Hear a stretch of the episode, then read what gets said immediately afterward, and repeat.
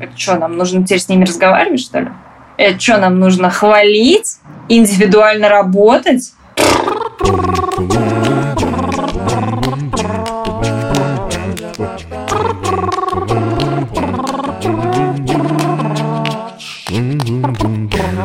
Подкаст «Дай списать» от образовательной школьной платформы Яндекс Учебник. Меня зовут Елена Краевская, и я работаю методическим руководителем в Яндекс Учебнике. Меня зовут Полина Истрах-Геллер, я учитель химии и аспирант-кристаллограф. И мы тут обсуждаем, как устроена школа в современном мире, чему и как в ней учат, с какими проблемами все сталкиваются и что с ними можно делать прямо сейчас. Подписывайтесь на нас в Яндекс Музыке, Apple Podcast, ВК Музыка, ставьте нам лайки и звездочки, ищите нашу страничку на Яндекс Учебнике и в одноименной группе во ВКонтакте. И сегодня к нам в гости пришла социальный психолог, педагог, директор благотворительного фонда «Шалаш», который работает с детьми в сложной жизненной ситуации. Лилия Брайнис. Привет. Привет, привет. И мы хотим сегодня вместе с Лилией поговорить о том, что делать, если ребенок в школе плохо себя ведет. В любой школе, почти в каждом классе, есть дети, которых учителю сложно менеджерить. У таких детей, как правило, проблемы с успеваемостью, не только с поведением в классе. Поведение как-то коррелирует с результатами образовательными. Учителя часто говорят, что их поведение мешает всем остальным успевать по программе и вообще мешает жить. Родителей таких детей часто вызывают в школу, э, ну и сами дети часто встречаются с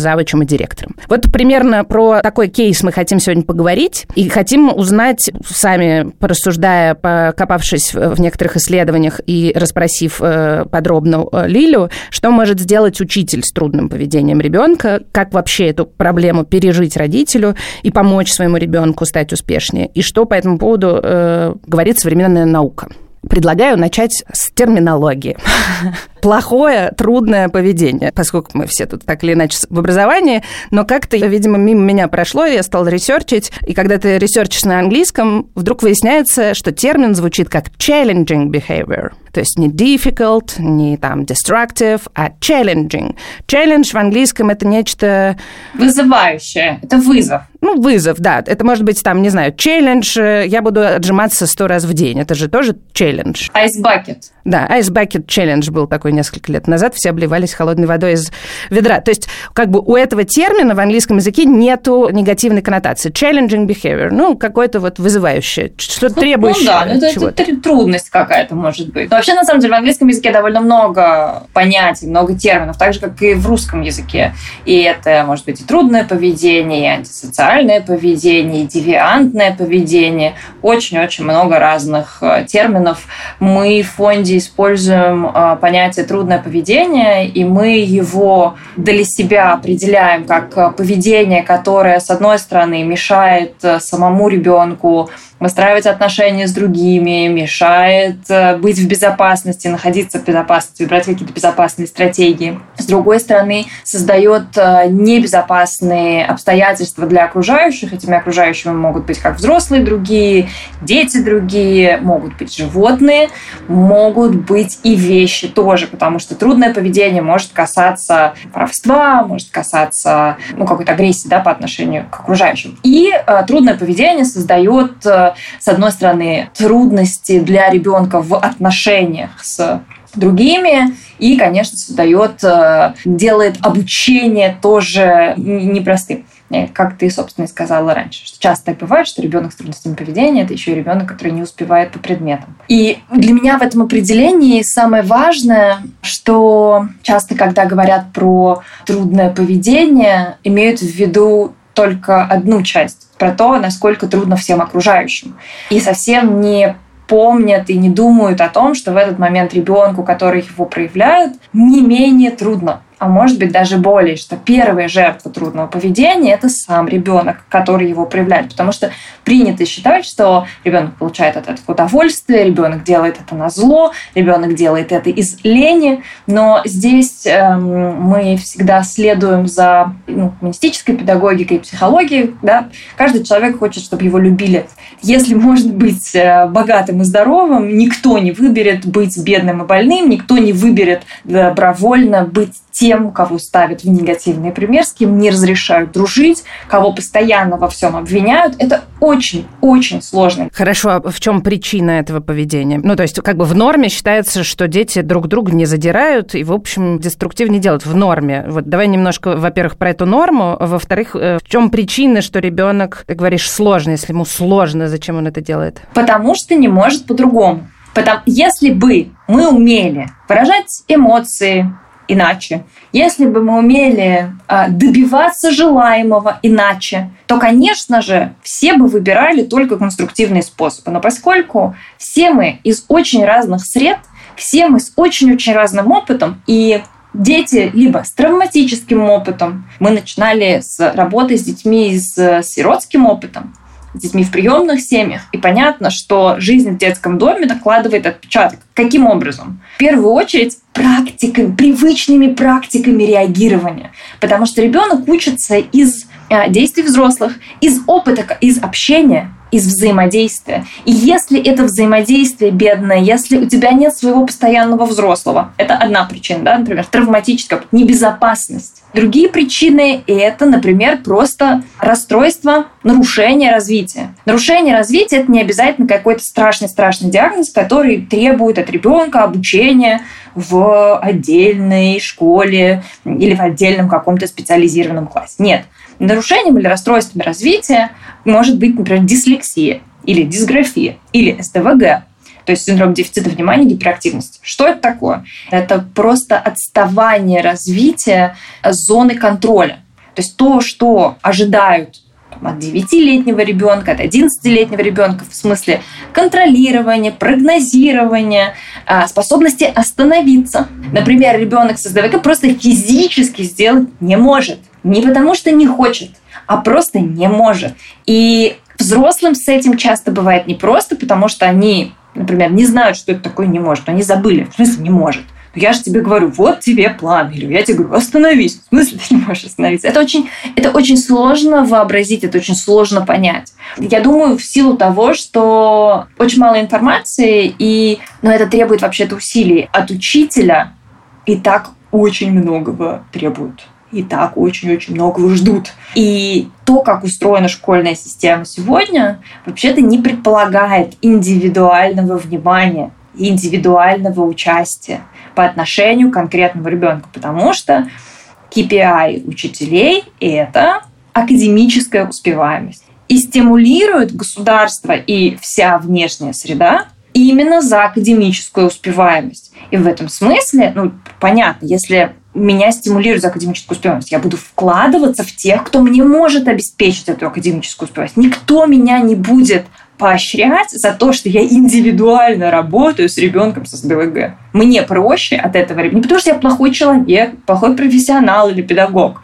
Мне просто проще избавиться от такого ребенка. Да, при этом, если ты не вкладываешься в такого ребенка, то он вообще-то тебе твои же KPI понижает, потому что он тебе разрушает э, всю динамику. Давай так, смотри, вот ты сказала про, э, понятно, э, дети с, из детдомов, лишенные родителей, или дети с какими-то сложными нарушениями и так далее, но при этом даже... Они не сложные, они не сложные. Ну, СДВГ не сложные, да, тоже, да. Не хочется это демонизировать, да, потому что очень часто говорят, «А, СДВГ, ой, ну вам, наверное, нужно какое-то другое место. Да нет, это, это не сложно, это не страшная штука. В целом а, ребенку это жить, общаться и учиться не очень сильно мешает. То есть если выстроить систему, то в целом с этим можно жить, и можно вообще быть успешным, и чувствовать себя классно, и сохранить мотивацию на достижение успеха. Но вообще, я понимаю, о чем ты говоришь. В целом, когда мы говорим про трудное поведение, есть э, исследования, мы ссылаемся на долгосрочное британское, по-моему, исследование человека по фамилии Фарингтон, который, по-моему, около 20 лет изучал группу детей, чтобы понять, а что же является предикторами трудного поведения, и сформулировал пять таких предпосылок. Да, важно, что это не причина, а скорее предпосылка, некий фактор, который может способствовать повышению. Первая причина – это семья. Причем, ну, что, что значит семья? Да? Э, в семье эта проблема связана с нищетой, но не сама по себе нищета является проблемой, да, предиктором трудного поведения, а в первую очередь то, что родители в ситуации нищеты часто заняты поиском проживания. Они тратят свое время на то, чтобы работать, добывать деньги, добывать еду, в общем, заниматься чем-то. Часто это еще связано с тем, что если денег не очень много или их почти нет, у ребенка нет никаких кружков, то есть нет никаких занятий после школы. Часто это значит, что эта семья живет в каком-то не очень хорошем, может жить, да, не в очень хорошем районе, достаточно бедном. То есть ребенок никуда не ходит после школы, то есть ребенок предоставлен сам себе, то есть ребенок, скорее всего, гуляет на районе. Там гуляют такие же ребята из таких же семей, но это, это следующее, это то, что называется девиантные сверстники. А, было даже какое-то исследование недавно, что из всех, всего бесконечного числа решений, которые принимают родители, самое-самое важное – это среда, в которой, район, в котором ребенок растет. Да, сейчас не об этом. В общем, а, нищета в первую очередь, отсутствие теплых взаимоотношений, то есть когда родители не знают, где и как ребенок проводит свое свободное время. В общем, первый фактор – это семья, второй фактор – это школа, каком смысле школа? А, в том же самом школа выдавливает а, неудобных э, детей, выдавливает их туда же на улицу, туда же, где они уже встречаются с такими же, да, тех, которых, которых выдавили. Есть в английском даже такое выражение «трубопровод из школы в тюрьму» когда подростка, который, да, или ребенка, который себя как-то ведет неудобно для окружающих, да, его всячески не берут в поездки, всячески наказывают в первую очередь отвержением. Да? Отверженный ребенок ищет группу, которая может присоединиться. Часто это группа таких же отверженных. То есть, э, да, и в этой группе начинают формироваться правила, которые точно взрослым не понравится. В общем, э, такая часть. Дальше есть вот эти девиантные сверстники. Еще в чем связано, например, то, что с теми же девиантными сверстниками, например, Фарингтон пишет, что есть два типа факторов. Есть долгосрочные да, факторы, а есть краткосрочные факторы. Вот к краткосрочным факторам а, относятся скука и алкоголь. Вот представьте, объединились ребята, которых никуда не взяли, которые уже про себя поняли, что им нигде нет места. Дальше им нужно как-то провести время. И вот они, собственно, проводят время как могут. Про это тоже есть э, много зарисовок в культуре, в массовой, в том числе, например, э, двоюродный брат Гарри Поттера Дадли в шестой, в принципе, полукровке или до, когда дементоры пытаются Дадли поцеловать, и там же есть момент, когда он с дружками докапывается до каких-то малышей. Ну, в общем, они тоже что-то вот, они проводят время так же, как проводят время, хотя Дадли сложно отнести к э, детям да, из неблагополучной, из неблагополучной семьи. Вот понимаешь, я все хочу задать тебе вопрос э, про статистику, сколько таких в России, есть ли вообще такая статистика. Но прежде я хотела спросить, вот смотри, мы работали в частной школе с Полиной. Очевидно, что это не нищие семьи. Школа хорошая, но при этом в каждом классе минимум один, а чаще два-три было человек, как правило, действительно парни, но были и девчонки, их можно определить как, как дети с, э, с трудным поведением. То есть это проблема как, как будто еще более массовая, чем те суперфакторы, которые ты описываешь, которые как бы... Потому что я не договорила. Давай. Ну, вернее так, да, мы не знаем, что в семьях происходит. Э, я уже сказала, мы не, мы не понимаем... Э, самое главное, самое важное. Предиктор не равно причина. Это первое. Второе, а, самое главное, это что трудное поведение возникает из-за неумения вести себя иначе. Мы не знаем, по какой причине ребенок не умеет вести себя иначе. Не было в опыте, не было достаточно в опыте, но чаще всего не было достаточно в опыте. И у трудного поведения всегда есть задача. Оно что-то для ребенка в этот момент решает. Часто, например, я сталкивалась с трудным поведением э, как способ реализовать мотивацию на избегание неудачи. Я сделаю все, чтобы в очередной раз не убедиться, что я в чем-то недостаточно хорош.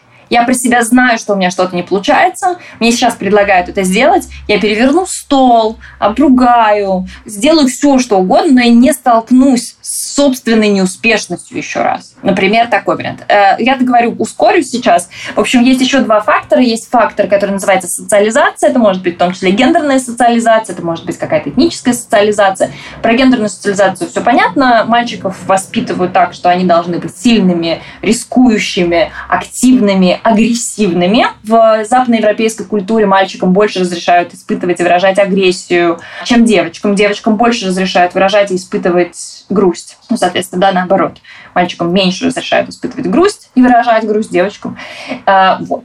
И последнее – это уже личностные особенности. Может быть такое, что, ну, как условно говоря, с СДВГ, да, э, меньший самоконтроль, большая импульсивность. Просто это про личностные черты. Это про особенность строения психики, которые у нас у всех очень разные. Кому-то проще терпеть, кому-то сложнее терпеть. Хочу чуть-чуть с такой стороны поговорить, потому что я понимаю, что какие-то родители могут слушать и думать, что, ну, слава тебе, Господи, с моим-то все классно, мы не бедные, в семье все хорошо, одни интеллигенты, дружат все дети между собой, в общем, как бы спаслись. Но при этом, когда вдруг в классе, в класс приходит новенький, и оказывается, что этот новенький, значит, уже сорвал какое-то количество уроков и научил половину класса ругаться матом, тут родители, вот те самые интеллигенты, просыпаются, приходят и говорят, а вот можно что-то с этим сделать, пожалуйста. Вот. То же самое происходит с учителями. Был класс нормальный, сейчас посадили этого Петю, это просто катастрофа, значит, мы все портит и так далее. Вот про такой кейс, что думаешь ты, что думают, опять-таки, международные практики, нужно таких детей изолировать, насколько вредно и насколько они влияют на, не знаю, академическую успеваемость класса, на общую динамику и так далее. Понятно желание родителей и понятно желание учителей. В этот момент э, они одни как бы защищают э, своих детей или свои представления о своих детях, другие защищают свой комфорт, свое удобство, у меня были ангелы-роботы, с которыми было понятно, как работать. И вот появился кто-то, который мне все портит. Соответственно, проблема, очевидно, в том, кто все портит. Это очень понятно, но это очень грустно в том смысле, что это не учитывает ребенка. И кажется, что, наверное, родители других детей не должны, они должны заботиться о своих детях, да, они не должны заботиться о чужих детях. Но задача учителя, как мне кажется, позаботиться и об этом ребенке тоже. Вопрос, есть ли у учителя силы, есть ли у учителя возможность, есть ли у учителя э, силы и время, да, потому что, повторю еще раз, от учителя требует такое количество всего и все, что в этот момент это просто может стать последней каплей. Ты еще от меня, значит, хочешь. Это может даже восприниматься как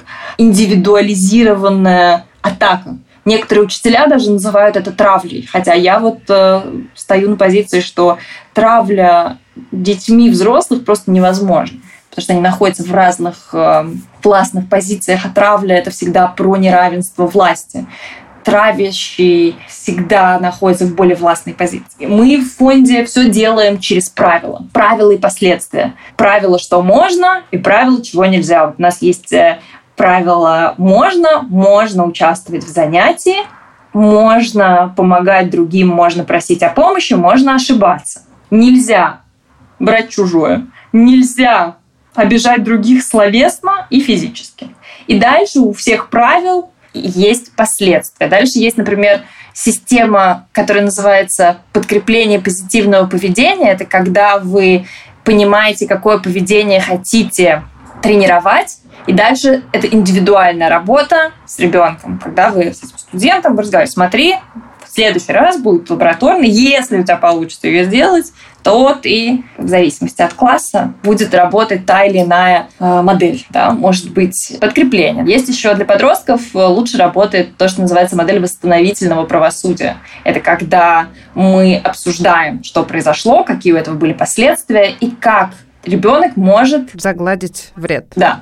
Потому что это не про наказание, а про последствия. У действий есть последствия, и они вот такие. И в этом смысле, да, мне кажется, это самое важное. Может ли у какого-то действия ребенка в школе последствием быть отчисление из школы? Да нет. Мне кажется, по закону нельзя. Российская конституция, кажется, обеспечивает каждому ребенку право на получение образования. А если частная школа? Ну, наверное, частная школа как клуб, знаете, они пишут, э, администрации клуба может отказать в посещении Ну, это, без да, это, да, это мы сейчас про формальную сторону. Частная школа действительно имеет на это право. А если сутево, может ли быть такая форма последствия? Вот смотри, э, одна из самых популярных школьных стратегий наказания в Америке – это detention. Ты провинился, нарушил какие-то правила, у тебя э, либо приходи после уроков, отрабатывай. Трубопровод из школы в тюрьму. Мы тебя отвергаем, мы тебя лишаем своего общества. И таким образом показываем, что ты для нас недостаточно хорош, чтобы ты там на стульчике посидел и подумал о своем поведении. Как ты себя плохо вел, понял, как тебе непросто, и вернулся в общество. Другим человеком. Я еще раз говорю, а как может ребенок научиться? Как бы, трудное поведение возникает из-за неумения вести себя по-другому. Как я могу на стульчике научиться вести себя по-другому, если нет ни одного человека, который предлагает мне альтернативу? Причем предлагает мне ее не один раз, а предлагает мне ее последовательно, в том числе собственным примером. Как мне научиться? Научиться я могу либо из опыта, да, как в теории социального научения Бандуры, я вижу, как что-то делает взрослый, я это воспроизвожу. Как еще я могу научиться? Из общения, коммуникации. Все. Ну, то есть у детей особенно чем они младше, да, тем у хуже с абстрактным мышлением, поэтому научиться теоретически просто невозможно, особенно, да, когда взрослые говорят, врать плохо. И ты думаешь, врать плохо. А потом ты видишь, как взрослые врут. Так, э, что-то я, это плохо врать или все-таки надо врать? Или мама там не рассказывает бабушке что-нибудь, и ты так, подождите, я... Как бы, и, ну, и в этот момент ты понимаешь, да, как бы врать плохо, наверное, в сферическом коне в вакууме, да, плохо, но вообще, если очень хочется, то можно. Ну, то есть непоследовательность взрослых – это причина трудного поведения в том числе, потому что вообще-то непонятно, что вы хотите от меня. Хорошо, а если есть конкретная школа, в которой э, учителей нет навыка такого высшего пилотажа, management и так далее, чтобы работать с э, трудным поведением, и, допустим, даже у двоих учителей есть, а у еще у восьми нету, и уроки превращаются в кашу, страдают все остальные 25 человек и так далее. Все учителя восьмого класса должны сесть, признать эту беду и что-то придумать. Например, да. А если это будет два из э, остальных учителей? Может быть и по-другому. Может быть ситуация, в которой не нужно всем придумывать. Это какой-то, ну, тоже идеальный мир. Такого не случится. Например, может быть ситуация, в которой двое вот этих э, передовых, имеющих ресурсы учителя что-то придумали, и придумали, например, что-то на основе той самой э, гуманистической педагогики, без унижений, с уважением, без запугивания, вызывания родителей и так далее. И они это презент без наказаний они презентуют это другим учителям. И э, придумать могут двое других. Если восемь оставшихся скажут, что такое? Это что, нам нужно теперь с ними разговаривать, что ли? Это что, нам нужно хвалить, индивидуально работать с этими? Ничего не выйдет. А если они скажут, супер, да, вот если, Лен, твой пример э, выбирать, то э, вот мы сели, признали проблему, и кто-то пришел, кто-то пошел и придумал. И мы дальше просто это делаем. Вот это классно работает. Это касается и ситуации травли, и ситуации агрессивного поведения, нарушения правил, до чего только нет. Слушай, давай поговорим чуть-чуть про стратегии, которые работают. Ты упомянула про жесткие правила, про все, значит, договорились, как себя ведем, и про прямые последствия при нарушении этих правил. Какие еще стратегии управления групповой динамикой есть? Полина, расскажи, ты что-то пыталась ресерчить, и что-то мы столкнулись, что вот с темой challenging behavior в школе исследований просто совсем либо нету, либо их очень мало, они какие-то старые. Что происходит? Почему так? А мне кажется, кажется, что исследование практических инструментов это довольно редкая штука. Ну, то есть практический инструмент, он либо у тебя работает, либо нет. И что его как бы исследовать? И результат ты видишь сразу. И обычно это надо читать не исследования, а книжек на самом деле дофига. Очень много. Просто они не исследовательские, а это просто передача практики из рук в руки, что ты можешь взять. Дальше, что касается того, что работает помимо правил. Правила не работают сами по себе. Да? Мы не ждем от детей, что одни эти правила присвоят сразу же. Важно, да, что правила в этот момент распространяются на всех. Правила, написанные на доске или не на доске, у нас там не на листочках, они касаются и меня тоже, как гаранта. То есть я не только гарантов исполнения и осуществления по отношению ко всем, но и к себе в том числе. И это то, что делает правило исполнимым. Дальше очень важная штука, которая для меня тоже работает, это предусмотрительность. То есть, условно говоря, если вы знаете, а вы знаете, что дети начнут ругаться, если вы будете им раздавать, значит, вам нужно, чтобы они что-то записали, у них нет своих там, письменных принадлежностей, вы будете им раздавать цветные карандаши. Вы знаете, что они поругаются за то, какого цвета. Нет, мне нужен зеленый, нет, мне нужен красный. Вы потратите на это 5 минут. У вас нет этих 5 минут. Не раздавайте детям цветные карандаши. Раздайте одинаковые. Да, все рисуют простыми карандашами. Или все рисуют синими. Или все рисуют... Неважно. Просто, если вы знаете точки, в которых вы споткнетесь, не ходите туда. Если у вас дети отвлекаются на какие-то штуки, уберите их. И это тогда просто не создаст ненужную ситуацию, а наоборот создаст ситуацию опыта успешности, когда мне удалось пройти занятие без замечаний. И это супер, потому что часто у детей такого опыта даже нет. Но это то, на чем потом можно строить, если мы говорим о том, что трудное поведение разрушает самооценку, и тогда это ребенок с опытом неуспешности. И с мотивацией на избегание неудачи, то есть ребенок, который не верит, что усилия приводят к результату. И тогда моя задача просто не дать споткнуться, быть на два шага впереди, зная, где может что-то пойти не так, не давать просто этому чему-то пойти не так. Это требует колоссальных затрат, колоссальных усилий. Но такая работа дает результат. У ребенка появляется место, где есть что-то, что получается. И за этим опытом хочется возвращаться. И, и дальше этот опыт – это то, на что в будущем можно будет опереться. Класс. Э, в целом, то, что ты сейчас перечислила, как бы интересно, что ты описываешь деятельностный подход так или иначе, в той или иной форме, но интересно, что действительно формулируешь, типа, э, быть на два шага вперед, чтобы ребенок не успел осознать, что это та штука, которая у него сейчас, как всегда, не получится. Чтобы это было достаточно интересно. Еще, конечно, у нас есть миллион инструментов, потому что дети, как я уже сказала, у них плохо с абстрактным мышлением, все, что может быть наглядным, все, что можно потрогать, все, что можно пощупать, нужно щупать, трогать, на это нужно смотреть. Это касается в том числе времени. У нас э, на занятиях песочные часы. Потому что время – это супер абстрактная штука. Иногда 10 минут – это много, иногда 10 минут – это мало. Что это такое вообще за 10 минут? У нас есть песочные часы на 3 минуты, на 10 минут, на 15 минут. У нас есть расписание – которой есть последовательность действий, потому что, ну, вообще-то это очень страшно и тревожно, когда не, не знаешь, что будет происходить. А будет самостоятельная работа на последних э, пяти минутах. План занятий, и он не связан с... Это просто про последовательность. Плюс для тех, кому сложно выдерживать, а где мы сейчас, мы вычеркиваем еще какие части занятия закончились. Дальше у нас есть такой инструмент, который называется комната отдыха. Он легитимизирует право ребенка устать и поскучать. Ты можешь взять песочные часы и можешь уйти в комнату отдыха на 5 минут. Конечно, кто-то этим пользуется, конечно же э, пытаются уходить как бы на дольше. Но дальше это про последствия, которые наступают в результате нарушения правил. И вот здесь такая самая, наверное, сложная штука, про последствия, потому что... А вот про, значит, отвержение, как мы в фонде, да, на занятиях, как мы с этим обходимся. У нас есть штука, которая называется стакан и шарики. Это инструмент, где группа копит шарики. Значит, это стакан. Шарики такие просто для украшения стеклянные, стеклянные шарики обычные. И группа копит там, значит, эти шарики. Шарики можно получить просто за то, что ты пришел или пришла на занятие. Но шарики можно потерять. Шарики теряются за нарушение правил. То есть за то, что ты делаешь что-то из списка нельзя.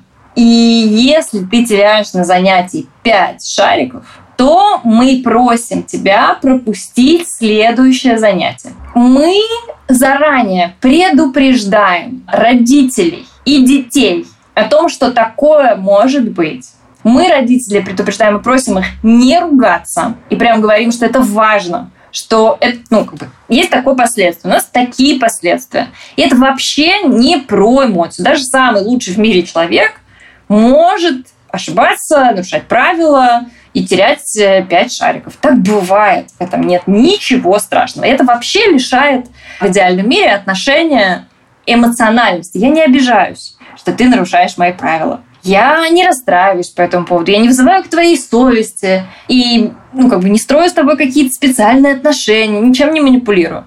Есть правила, есть последствия. Кому-то из наших участников – нужно пропустить одно занятие, чтобы убедиться, что они вернутся и к ним также относиться, никто не будет их там, я не знаю, не замечать или что-то еще. И для кого-то это прям очень важная штука про то, что это именно так работает, что это работает никак не иначе. Ну вот интересно, понимаешь, э, это работает в сфере доп. образования, куда детям прикольно ходить и так далее, а школа — это то, что они не выбрали, учебник они этот не выбрали, это расписание они не выбрали, и поэтому не придешь на следующий урок, да, господи, спасибо вам, не приду.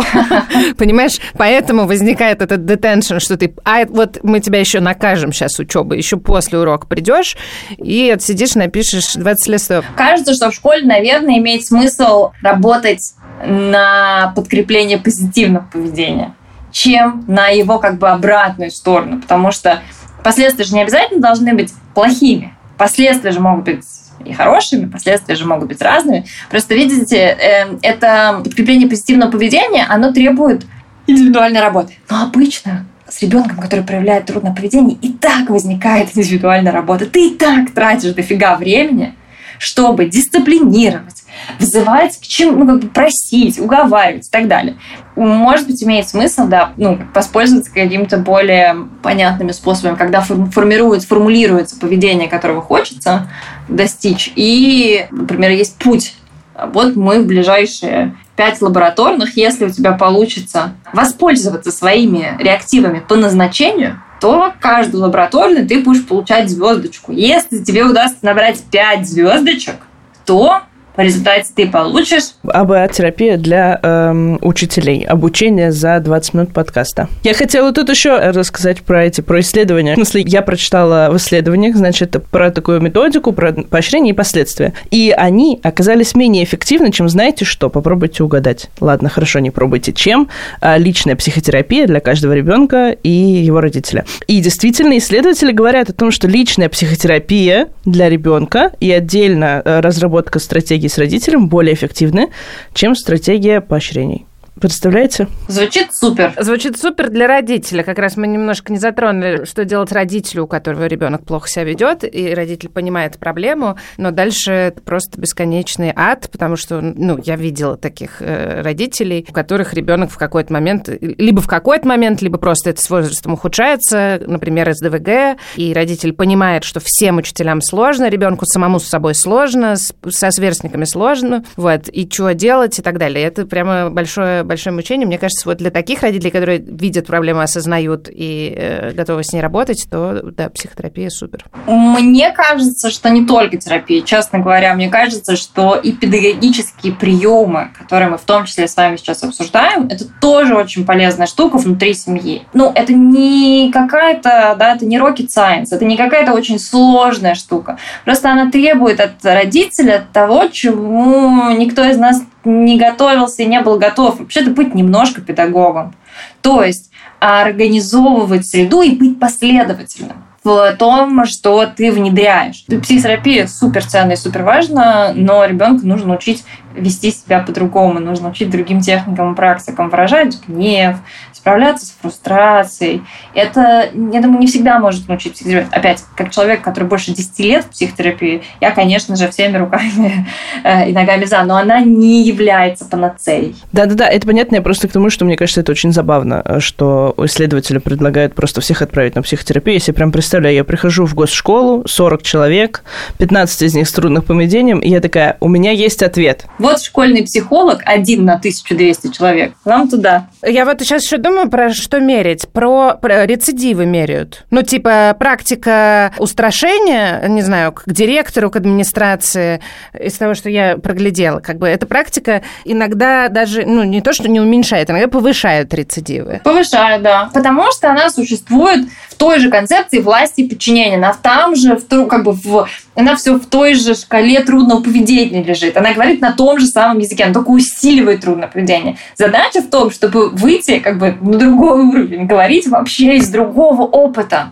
Ты говоришь про, про правила, про последовательность, создавать вообще другую систему. Я уважаю тебя, но я и себя тоже уважаю. Свое время уважаю, свои усилия. То есть выходить из дихотомии преступления и наказания? Вообще из концепции власти, подчинения, из концепции насилия, из того, что я могу тебя заставить.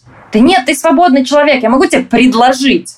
Но когда речь идет о моем пространстве, я здесь главное, я здесь управляю тем, что происходит. Моя задача, ну как бы, ты свободный человек, и ты можешь выбрать здесь быть или нет. но и как бы моя задача обеспечить безопасность. Если ты не способен выполнить свою часть обязательств, дружище, у этого есть последствия. Ты просто не получишь чего-то. Это про то, что я тоже умею разговаривать на этом языке, я просто выбираю этого не делать. Нет, нет, я просто думаю, что я понимаю, но это все равно такие вещи нужно очень продумать и адаптировать под себя, потому что понятно, что если мне, например, не близко что-то, то мне нужно подумать, как мне это переначить под себя, а, переделать, или можно в целом попробовать отстоять какую-то эту границу, а, и потом поменять. В практике нужно кастомизировать нужно затачивать под себя. И чем мы можем обменяться? Мы можем обменяться принципами. Все принципы, про которые я рассказала, они рождены из идеи, практические приемчики. Они рождены из очень простой идеи, что мир для ребенка, мир урока, мир учителя – это мир, мир взрослых, это мир небезопасный, где взрослый может с тобой сделать все, что угодно. И тогда моя задача сделать этот мир, а, максимально безопасным, то есть максимально предсказуемым и свое поведение максимально предсказуемым, и тогда это про правила, чего я ожидаю и чего нельзя делать какие будут последствия и позитивные, и негативные. Про расписание, про наглядность. И это все тоже про безопасность, потому что сколько времени прошло, учитель может сказать, это будет через 10 минут, а потом забыть, например, об этом. И тогда я это может превращаться в игру, как сделать так. Я помню, мне когда-то говорили, Лиль, вот не хотим сегодня делать, можешь позадавать вопросы учителю? Было про меня известно, что с некоторыми учителями...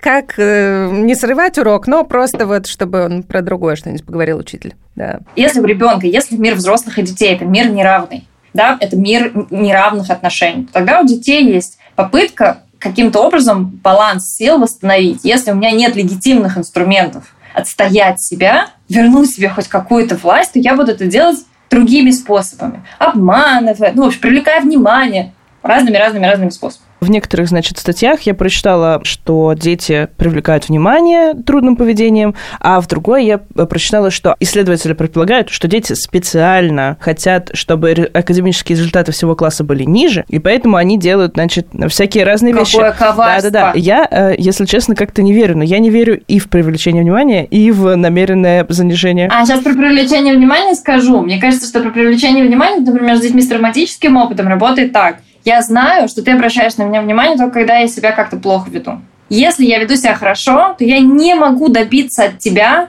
никакого внимания. И тогда, если, например, речь идет про ребенка в условном детском доме, где это единственный способ хоть какой-то контакт от взрослого получить, то тогда это просто становится инструментом получения внимания взрослого. То тогда задача показывать, что внимание можно получить и другими способами тоже. То есть если мы глобально все время говорим о том, что трудное поведение, трудное поведение есть задача, и оно возникает из-за неумения вести себя по-другому, то тогда что он не умеет делать и чему его можно было бы научить? Помимо того, что это про ситуации, когда нужно остановить трудное поведение здесь сейчас, потому что оно представляет опасность. А если мы говорим про долгосрочную историю, то здесь нужно разбирать, а что, какую задачу а, это решает. Сорвать урок, выстроить личные отношения, занять какую-то позицию в классе. Как еще можно было бы эту же задачу реализовать, но более конструктивными способами? Но это требует от учителя. Вот это, мне кажется, тоже такая сложная штука наблюдательности. Мы, например, просим наших ведущих волонтеров э, заполнять по результатам каждого занятия дневник занятия. Это довольно полезная штука. Я это в какой-то момент прочитала у Жени Кац, которая авторка мышематики. И я подумала, о, какая классная штука. И сама тоже вела дневник занятия, когда еще э, проводила наши занятия. В общем, это оказалось супер полезной штукой. Потому что к пятому, седьмому занятию ты уже забыла, что было на втором, а потом, когда ты просматриваешь, ты видишь результат.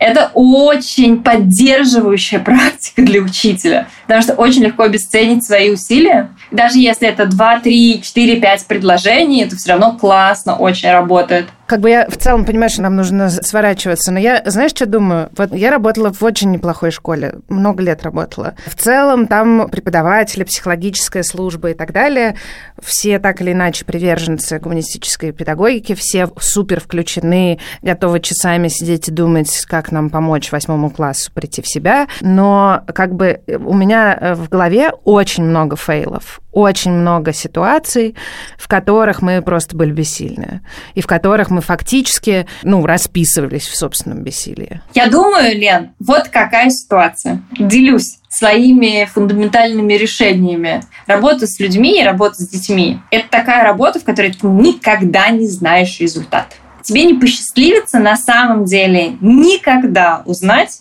а получилось что-то или нет. Потому что очень маленькая часть нашей работы лежит в мгновенном результате. И я думаю, что, по крайней мере, подтверждение этим своим размышлениям я слышала у приемных родителей про то, что ты вкладываешь, вкладываешь, вкладываешь, и тебе кажется, что просто ты вкладываешь, вкладываешь, вкладываешь, и результат может быть через десятки лет. Как в примере у Юнга был такой, мне кажется, клиент, который ходил к нему 10 лет и молчал. И после 10 лет молчания на сессиях он сказал «Спасибо, теперь я готов говорить». И в этом смысле часть работы, часть как раз гуманистической педагогики и гуманистического педагога, мне кажется, задача в том, чтобы выдерживать неопределенность и быть готовыми не видеть мгновенного результата. Приведу пример. Взрослые очень любят заставлять детей извиняться, когда случилась какая-то конфликтная ситуация. И я в какой-то момент поняла, что вообще-то заставлять извиняться довольно ну, насильственное действие. Взрослые, если, ну, особенно если я не чувствую себя виноватой, и как бы, я просто чувствую, что кто-то более сильный и сделал мне больно, как я сделала больно кому-то другому только что. Такой круговорот насилия. И я помню, как э, когда один мальчик на занятии обидел девочку, я не заставила его извиняться, но я сама извинилась перед ней, потому что ей было грустно, больно, обидно. Я ей сказала, извини, пожалуйста, что это произошло на моем занятии. Я не уследила. Часть ответственности на мне, мне очень жаль, я надеюсь, ты продолжишь к нам ходить. Ему я сказала, если ты не чувствуешь себя виноватым, я не буду тебя заставлять извиняться. Но если у тебя хорошее воображение, то, наверное, по крайней мере, у меня хорошее воображение, сказала я. И я могу себе представить, как это больно и обидно, когда тебе сделали что-то неприятное, сказали, еще и не признают этого и не хотят извиняться. Ну, поскольку, да, я это представляю, в общем. И на этом инцидент был исчерпан. Я себя чувствовала чудовищно, потому что у меня было ощущение, что я сделала что-то очень странное. Он ушел как бы вышел сухим из воды. Ну, в целом она согласилась ходить на занятия окей, но я как бы с одной стороны чувствовала, что я последовала собственным ценностям и принципам, я реализовала да, ценность не насилия, не принуждения к насилию. Но повисла такая пауза. Я думала, сейчас мальчик извинится. Он не извинится. И я такая, а что сейчас было? Ну, в общем, хорошая часть истории в том, что он извинился перед ней через три дня, и мне про это рассказали свидетели э, того, как это произошло. И я могла бы об этом никогда не узнать. Не произойди это так, что услышали другие. Короче. И в этом смысле мы на самом деле никогда не знаем. Это часть работы с детьми по-другому быть не может. Хорошо, Лиль, спасибо тебе огромное. Давай мы быстро сейчас с Полиной суммируем. Если мы что-то промахнемся, ты нас поправишь. Значит, что я поняла, самое основное из нашего разговора, это про то, что ребенок плохо себя ведет, потому что ему плохо, потому что ему он не знает, как себя вести по-другому, и от того, что он ведет себя так, как может, и последствия гребает со всех сторон, ему тоже плохо, и это надо как-то... Это первая мысль, которая должна появиться в голове взрослого.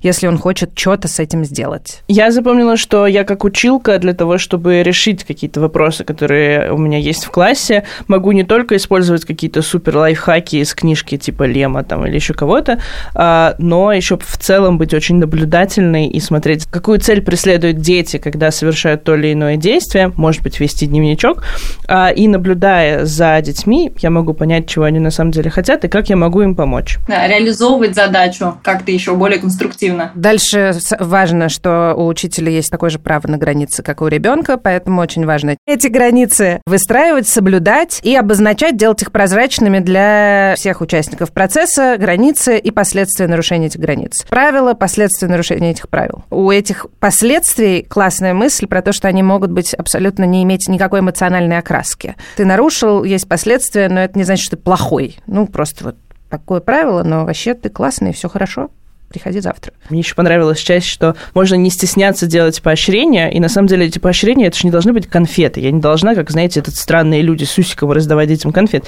Я могу просто подтверждать, что сегодня, смотри, у тебя получилось вот это, а сегодня у тебя получилось вот это, и уже вот эта похвала, это уже достаточное поощрение, но при этом я не становлюсь ужасным бихевиористом от этого. Примерно те же правила и закономерности практики работают на самом деле для родителей точно так же, как для учителей. Ну, то есть, может быть, родители не собирались э, работать в педагогике, но вообще-то э, логика та же, и поэтому все эти лайфхаки можно брать в свою родительскую жизнь. Это был подкаст «Дай списать» от образовательной платформы Яндекс Учебник. У нас в гостях была совершенно прекрасная, замечательная, мудрая Лиля Брайнес, педагог, социальный психолог и директор благотворительного фонда «Шалаш», который занимается, Лиля, чем, чтобы я сейчас э, под конец не ошиблась? Работой с трудным поведением. Мы помогаем детям, родителям и учителям справляться с последствиями трудного поведения. Спасибо тебе большое, Лиля, было очень интересно. Меня зовут Елена Краевская. А меня зовут Полина Истракеллер. И подписывайтесь на нас в Яндекс Музыке, Apple Podcast, ВК Музыка. Ставьте нам лайки, звездочки, ищите нашу страничку на Яндекс Учебнике и в одноименной группе во ВКонтакте. Всем пока. Пока.